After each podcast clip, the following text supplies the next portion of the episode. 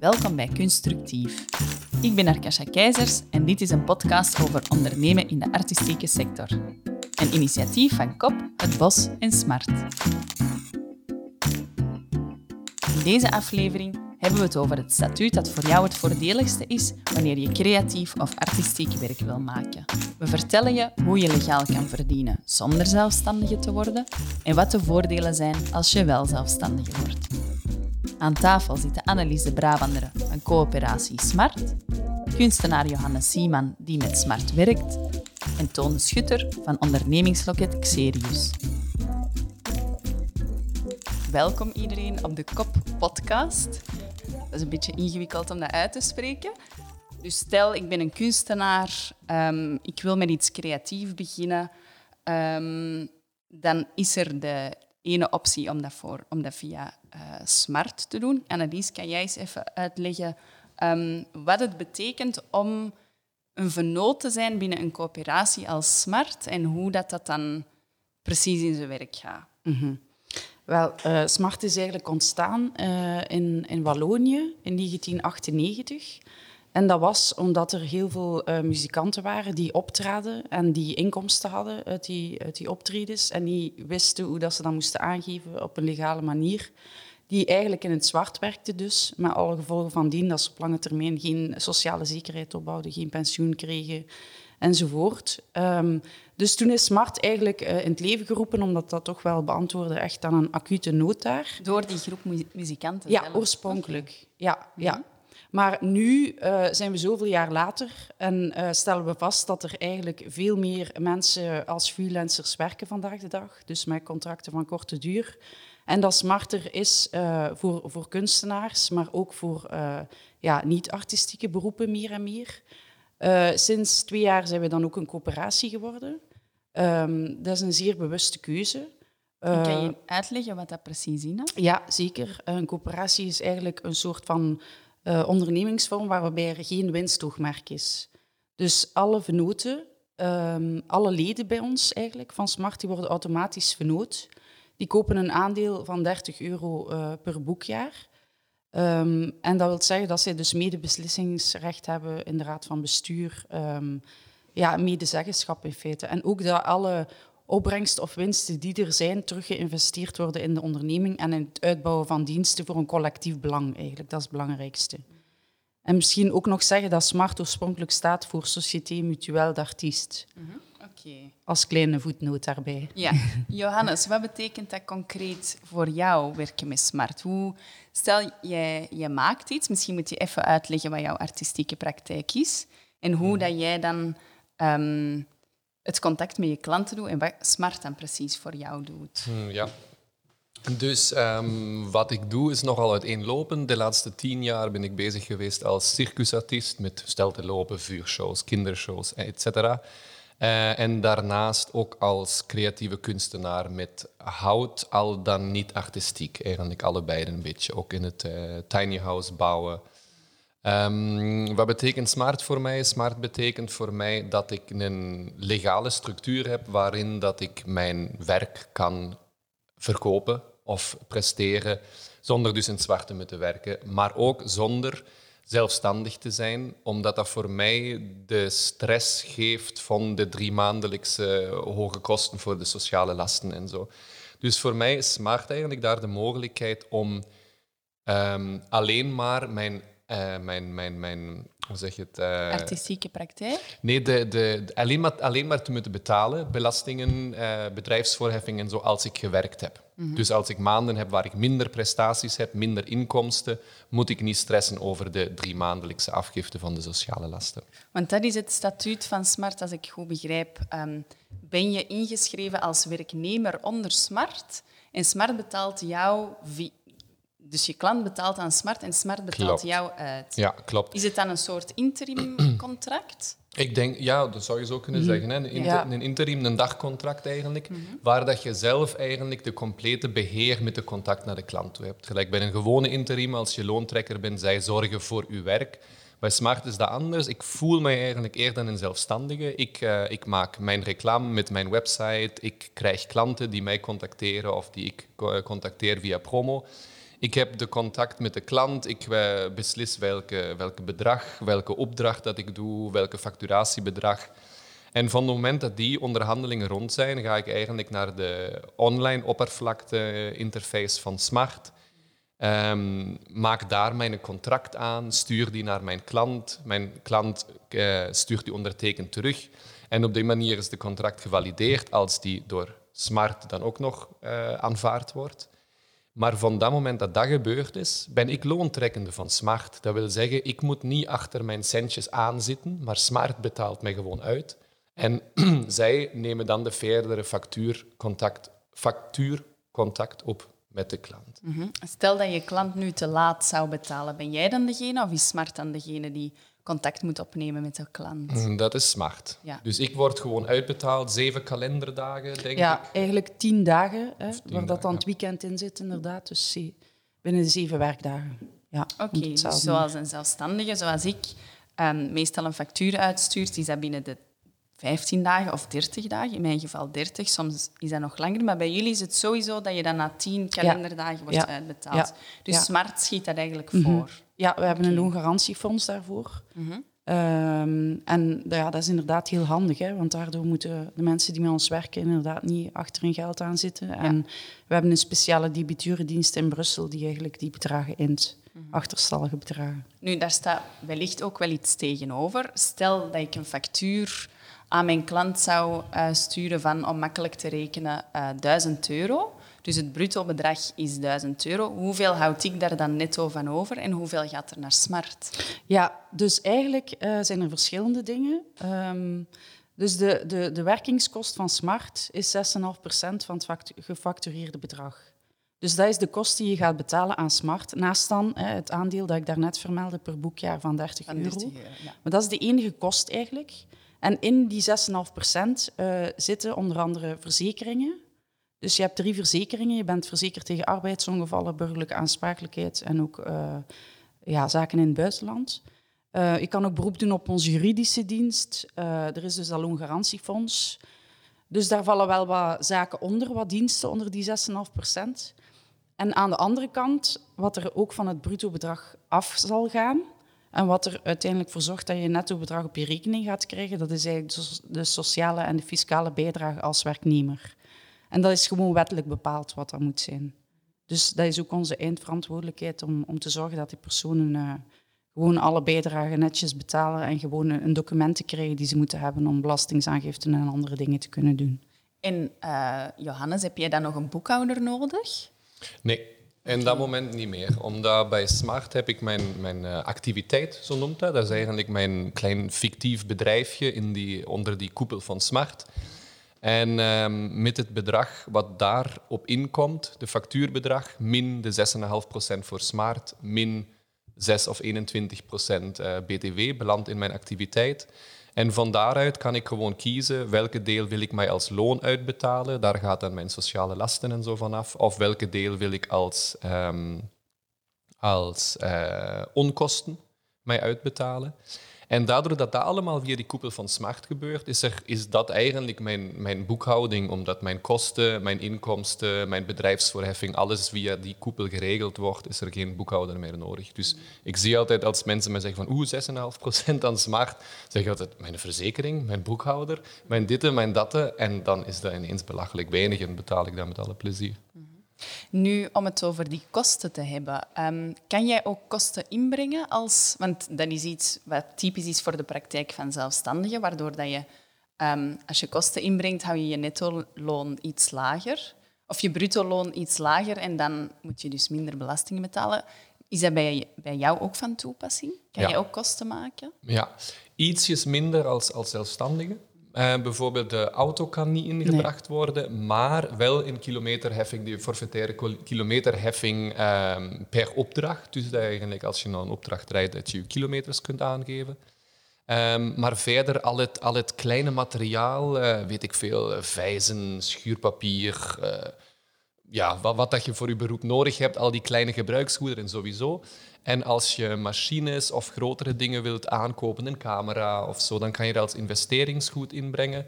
Daar kan Mhm. jij misschien nog even iets voor zeggen, want daar ben ik geen specialist in, Annelies. Ja, dus dan, dan spreken we waar Johannes het over heeft. Dat gaat dan over de smart-activiteit. En dat, dat moet je eigenlijk zien als een soort van boekhoudkundige structuur onder de coöperatie Smart, waarmee dat je je eigen ja, zaakje kan runnen of je eigen activiteit. Ehm, en inderdaad, het is zo dat, dat geld dan op de activiteitenrekening komt en dat mensen dan kunnen beslissen om, dat, eh, om on- on- onkosten in te brengen en dat direct te laten uitkeren of zoiets hebben van oké, we laten het staan op de rekening en we sparen voor een groot investeringsgoed dat we willen aankopen.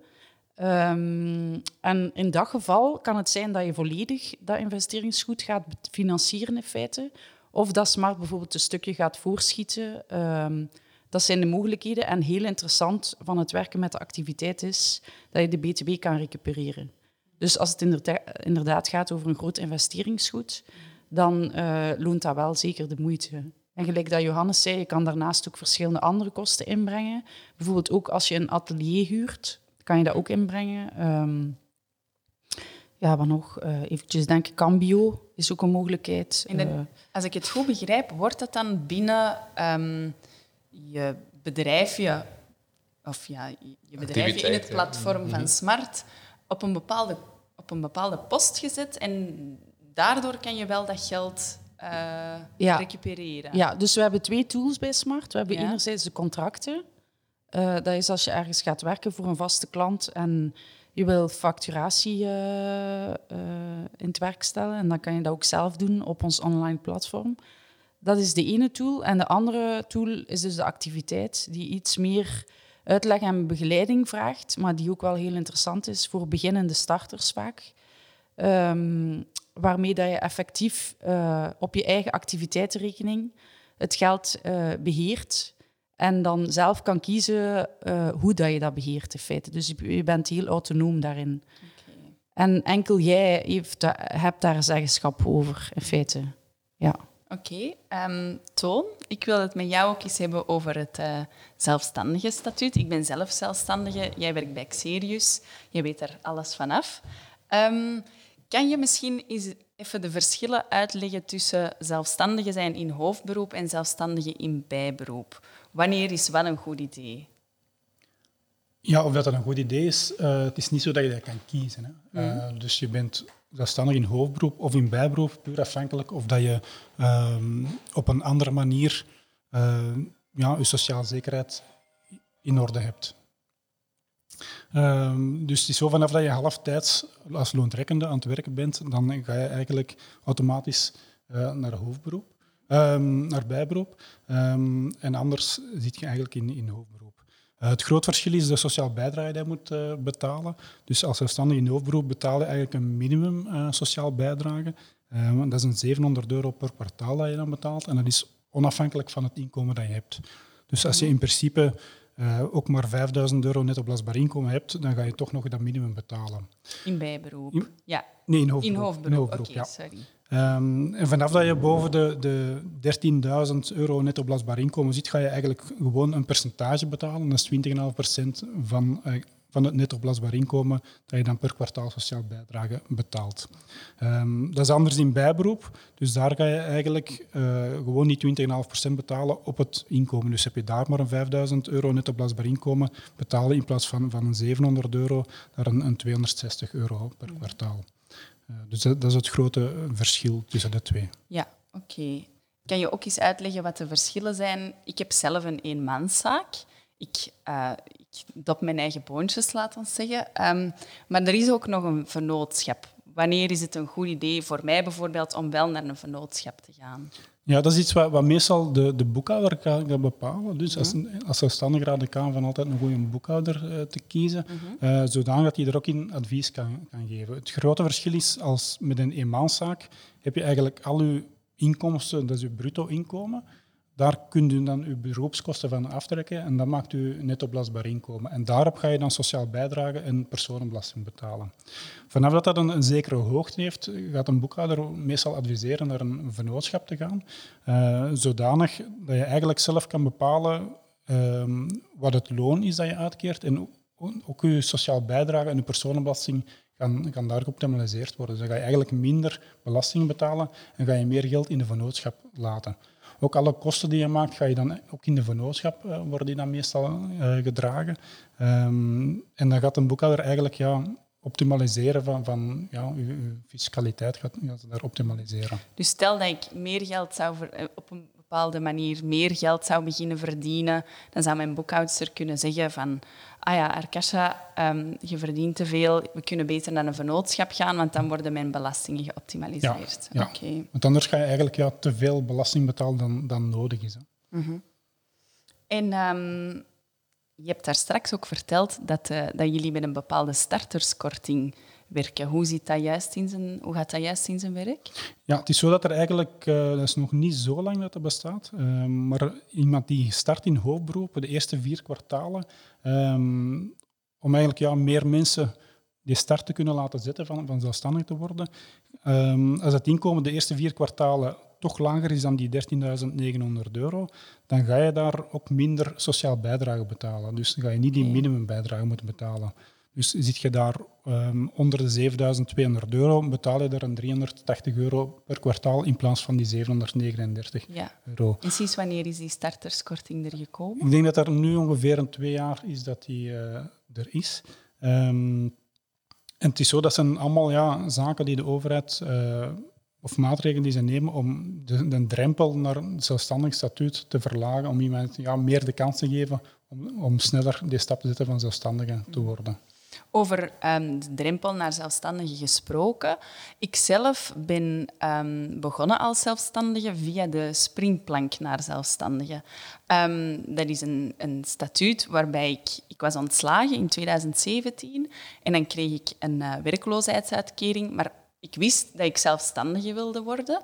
En dan heb ik een uitkering gekregen, maar tegelijkertijd mocht ik mijn praktijk, uh, mijn zelfstandige praktijk, ook al uh, opstarten. Kan je daar iets meer over zeggen, hoe dat, de, hoe dat de vork juist in de steel zit? Ja, het is zo dat bij Springplank hebben ze ook ontwikkeld um, om weer de stap naar het zelfstandig statuut te vergemakkelijken. Mm -hmm. Waar dat je dus inderdaad twaalf maanden tijd hebt om eigenlijk uh, zelfstandige te zijn in combinatie met de uitkering dat je van RVA krijgt. Mm -hmm. um, wel belangrijk daarbij te vermelden is dat, dat het inkomen dat je gaat hebben, dat dat op zich redelijk beperkt gaat zijn. Mm -hmm.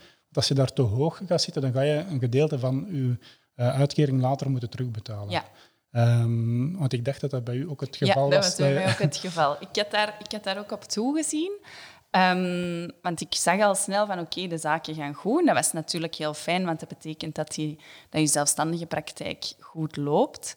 Um, maar ja, het, het, is inderdaad wel belangrijk om dan dat te weten, dat je twee jaar nadien die werkloosheidsuitkering ofwel gedeeltelijk ofwel helemaal gaat moeten terugbetalen, afhankelijk van je inkomsten.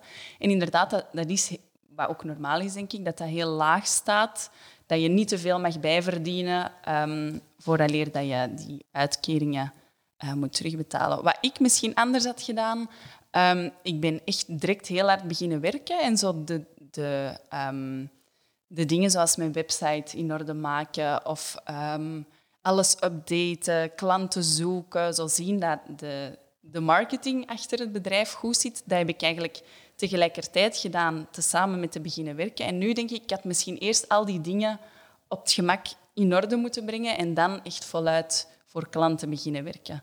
Dus dat zou ik misschien ook aan mensen aanraden om um, ja, dat op die manier te doen. Niet alles tegelijkertijd te willen, maar goed plannen wat eerst en wat daarna. -hmm. Ja. Ik heb daar met RVA, iemand van RVA ook al eens over gesproken. Mm -hmm. En zij bezien het eigenlijk meer, het springplank, als een soort van, van tijdelijke lening. Ze gaan ervan uit dat je inderdaad ja. wel meer gaat verdienen. En zeker naar het einde van die twaalf maanden toe. En dat je dan ja, de, daarna de uitkering gewoon terugbetaalt. Maar ja. het, is, het, is, inderdaad een springplank om eigenlijk die stappen te zetten naar het zelfstandige statuut. Mm -hmm. Maar dat mag natuurlijk wel geen valkuil zijn. Je moet altijd rekening houden met dat, dat je dat moet terugbetalen. Ja, dus, inderdaad. Dus, uh, moet echt wel opzij ja. bestaan ja. nadien. Ja, zo, is het, zo voelde het eigenlijk ook aan. Een, een soort lening die je, waar dat je met een gerust hart naar je zelfstandige praktijk kan beginnen, omdat je weet van als het helemaal misloopt, heb ik dat nog. Maar als het goed gaat, dan is het wel iets wat je inderdaad uh, helemaal moet terugbetalen. Ja, dat is ook niet meer dat het normaal is. Ja, dat is inderdaad ook het voordeel. Hè. Stel, je, je probeert iets en het, het lukt niet, er komen echt geen inkomsten de eerste twaalf maanden, dan, dan heb je nog altijd die, die, eh, die die uitkering. En kan je daarvan daar gewoon mee verder gaan, dan ga je die niet moeten terugbetalen. Hè. Dus het geeft je de kans om eigenlijk op een rustige manier, zonder te veel financiële stress, toch te starten als, uh, als zelfstandige. En na die twaalf maanden heb je dan de keuze dat je ofwel zelfstandig in hoofdberoep wordt, of dat je zegt van ja, nee, ik stop met mijn zelfstandige activiteiten en ik blijf uh, verder zoeken naar, naar een andere oplossing. En als ik um, dan aan jou vraag, we weten nu ondertussen, Smart bijvoorbeeld heeft um, ehm, 6,5% die naar Smart gaat, maar die nemen ook de administratie op zich. Hoe zit dat met het bruto, netto als je uh, zelfstandig bent? Hoe wordt dat berekend, hoeveel netto je overhoudt? Uh, als zelfstandig is zo, dus je hebt je bruto inkomsten, eigenlijk je omzet, daar gaat je beroepskosten van aftrekken. En daar, dat is je netto belastbaar inkomen. En daar betaal je dan um, je sociaal bijdrage op en ook je personenbelasting. Dat is eigenlijk hetzelfde dan bij Smart, denk ik. Uh, dus eigenlijk de, wat ze daar van 6% die kosten aanrekenen, ga je gaan moeten vergelijken met de kosten van hun, van hun boekhouder. Ja. want als zelfstandige raad ik wel aan van inderdaad naar een boekhouder, uh, een goede boekhouder te zoeken. Um, en ga je daar de kosten moeten, moeten gaan vergelijken. Maar uiteraard, bij Smart ga je ook die, die sociaal bijdrage en die personenbelasting betalen. Um, als, als, iemand zich nu bij Xerius uh, aanmeldt, um, wijzen jullie die dan ook in de richting van een goede boekhouder? Dat, ze kunnen zeker bij ons gaan, gaan okay, vragen van, van kennen jullie in mijn regio uh, boekhouder? En dan geven we altijd een aantal boekhouders door. Het is uiteraard aan de klant om, om daar zelf een keuze in te maken. En wij gaan nooit één boekhouder echt, uh, echt doorgeven. Mhm. Het is altijd de klant die daar moet gaan, gaan de keuze maken. Wat betreft die, die bruto-netto, um, op onze website staat ook een bruto-netto-calculator. Dat is in samenwerking mm. met SD Works. Dus als je naar xeris.be gaat en je zoekt daar op bruto-netto-calculator, dan kun je daar eigenlijk een simulatie gaan doen van oké, ja, dat is mijn omzet, dat is mijn, mijn, mijn situatie. En dan kan je daar perfect gaan zien, oké, wat zijn nu mijn kosten, wat, wat hou ik netto over. Is dat de Xerius Drive waar dat je... Xerius Drive is nog iets anders. Xerius Drive is eigenlijk een, een online tool waar dat je zegt van, ik heb een idee als zelfstandige. Um, ik wil eens gaan kijken van, oké, ja, wat heb ik daar allemaal voor nodig? Um, daar kun je ook je kosten gaan inbrengen, je opbrengsten gaan inbrengen. En daar ga je dan ook een, een perfect beeld hebben van, oké, is het haalbaar of niet? Er staat ook alle toelichting van, van, ga ik naar een vennootschap gaan? Wat zijn de soorten vennootschappen? Kan ik beter mijn eenmanszaak opstarten? Ook alle um, sociaal statuten, hoofdberoep, bijberoep, wordt er allemaal in, in toegelicht. Dus dat is eigenlijk terug te vinden op xeris.be slash drive. Um, dat is eigenlijk een gratis online tool waar je je gaat registreren en je volledige project online kunt gaan Een hele simulatie kan doen om te kijken hoe zou ik ervoor staan als ik zelfstandig Eigenlijk is dat de voorbereiding voordat je uh, opstart als zelfstandige, dat je daar kan maken. Mm -hmm. Annelies, dan heb ik nog een vraag voor jou. Een um, vriendin van mij die heeft lang met Smart gewerkt. Um, maar dan begon zij vaker en vaker buitenlandse klanten te hebben en ze zei dat dat moeilijker werken was met Smart. Is dat, is dat waar? Um, is, het, is het gemakkelijk om bij jullie met buitenlandse klanten te werken? Um, ik dacht, gaat dat in zijn werk? Ja, ik dacht eigenlijk van wel. Oké. Omdat, ja, ook hier zijn er weer twee dingen. Ondertussen is Smart... Hè, gelijk ik net uitlegde, van in 1998 begonnen in Wallonië. Ja. Ondertussen zijn we een Europese coöperatie, dus we zitten nu in negen Europese landen. Uh, en die landen die, die hebben eigenlijk onze tool um, aangepast aan hun... Uh, inderdaad, ja. Dus, dus op die manier is het mogelijk om te werken met smart in verschillende landen. En als we dan mensen hebben die bijvoorbeeld geresideerd zijn, ik zeg maar iets, in, in Spanje of zo, dan kunnen die met, met Smart Spanje werken. En dan is er ook een onderlinge samenwerking mogelijk tussen Smart België en Spanje. Moet je eh, daar een meerprijs voor betalen? Of is dat... nee, nee, nee, nee, nee, nee. Maar dat is in het geval dat die mensen daar een residentie hebben. Dus de mensen die in België geresideerd zijn en die van hier met buitenlandse klanten werken, en zo zijn er toch een heleboel, die kunnen perfect van onze tool gebruik maken. En het is ook voor hun echt aangewezen om, om uh, met de Belgische smart te blijven werken, omdat ze natuurlijk hier een sociale zekerheid opbouwen.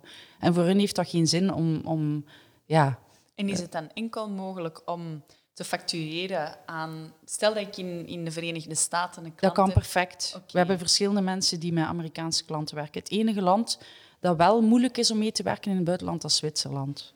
Maar voor de rest is het eigenlijk mogelijk om naar elk land te factureren. Ja, oké. Ja, Misschien was dat dan fout. ja allee, het zou niet mogen in elk geval. En Nee. anders is het een aandachtspunt. Maar eh, de bedoeling is zeker dat mensen internationaal kunnen werken. Ik wil het nog even over ehm, die dertiende maand en het vakantiegeld hebben. Ehm, ja, als zelfstandige is dat iets wat je natuurlijk moet bij inrekenen bij de, bij de ehm, prijzen die je vraagt. Is dat iets wat Smart wel uitbetaalt, een dertiende maand in eh, vakantiegeld? Of hoe zit dat? Hoe zit dat in specifiek een dertiende maand niet, maar vakantiegeld sowieso. Alleen is er een verschil. eh, bij de niet-artistieke contracten wordt eigenlijk het vakantiegeld direct verrekend met factuurbedrag.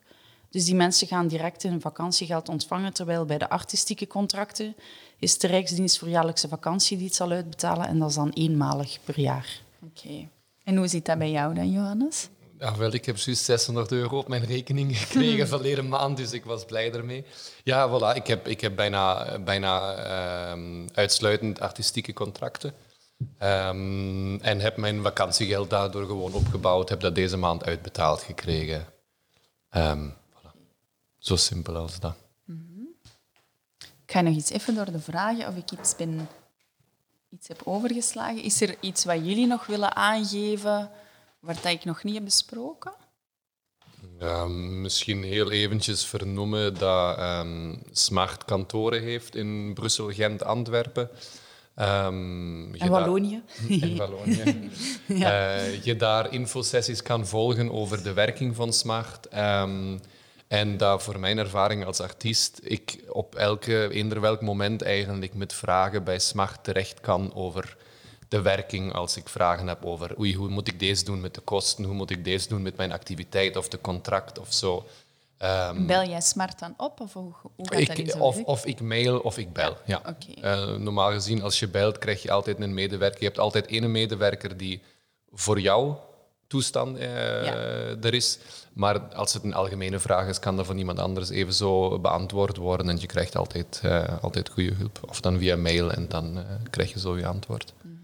Stel dat ik na deze podcast geïnteresseerd ben om bij Smart te werken, ehm, hoe neem ik dan best contact op, Annelies? Ja, dat is een goede vraag. Ehm, ja, we worden dus ook wel soms overspoeld met vragen voor nieuwe inschrijvingen. Dus wat wij nu doen is eigenlijk eh, de inschrijvingen bundelen. En nu met heel deze covid-periode en met alle complicaties daar rond zijn we dus begonnen met online infosessies geven. Dus het beste is eigenlijk gewoon naar onze website gaan, www.smart.coop. En daar vind je links een, ehm, ja, een linkje eh, inschrijven voor infosessie. En dan kan je daar inschrijven. ehm, en dan eh, zal er een infosessie plaatsvinden, of online of live. En dan krijg je eigenlijk alle info over de twee tools, contracten en activiteiten. Dus dat is eigenlijk de manier om in te stappen bij ons. En dan de mensen die met de contracten verder willen, die kunnen meestal na die infosessie aan de slag. Die, die gaan dan nog een inschrijvingsformulier invullen online, eh, documenten meesturen, die krijgen dan inloggegevens. En dan krijgen ze ook een eigen interface eh, van Smart waarmee je dat ze kunnen factureren en alles regelen. En inderdaad, zoals Johannes zegt, als ze dan nog vragen hebben, dan kunnen ze gewoon een belletje doen. Dat is voor de contractentool. En voor de activiteiten maken we dan een individuele afspraak met een activiteitenbegeleider. Oké. Toon, ik ga aan jou net dezelfde vraag vragen. Als mensen ehm, meer overtuigd zijn om zelfstandige te worden, hoe kunnen ze dan contact opnemen eh, met Xerius? Dat is inderdaad ook best via de website. Hè. Dus op de website ga je alle informatie vinden van, van alle kantoren. In de meeste Vlaamse steden, hoofdsteden eh, ga je een kantoor van Xeris vinden. Ehm, en dan kan je online, dus op xeris.be, ook een, een afspraak maken. Ehm, en alles kan je eigenlijk ook via de website doen. Hè. Dus je kan zelf ook perfect online kan inschrijven zonder dat er iemand tussen komt. Heb je graag eh, toelichting, kan je altijd een afspraak maken met Xeris ondernemingsloket en, en wij gaan u dan, dan verder helpen bij die opstart, bij alle vragen die je hebt rond die, rond die opstart. Ja. Oké, super.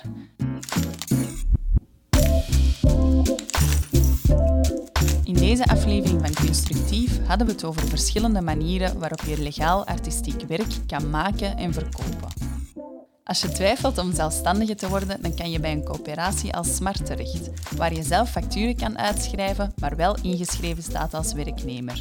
Gelijkaardige organisaties zijn Tinto en Amplo. Als je zeker zelfstandige of zelfstandige in bijberoep wil worden, kan je je aansluiten bij een organisatie als Xerius, maar bijvoorbeeld ook bij Partena of Acerta. Bij Unizo kan je dan weer terecht om te kijken of je idee haalbaar is. Zij kunnen je ondersteunen bij je eerste stappen richting het zelfstandige statuut. Bedankt om te luisteren. We horen elkaar weer bij de volgende podcast.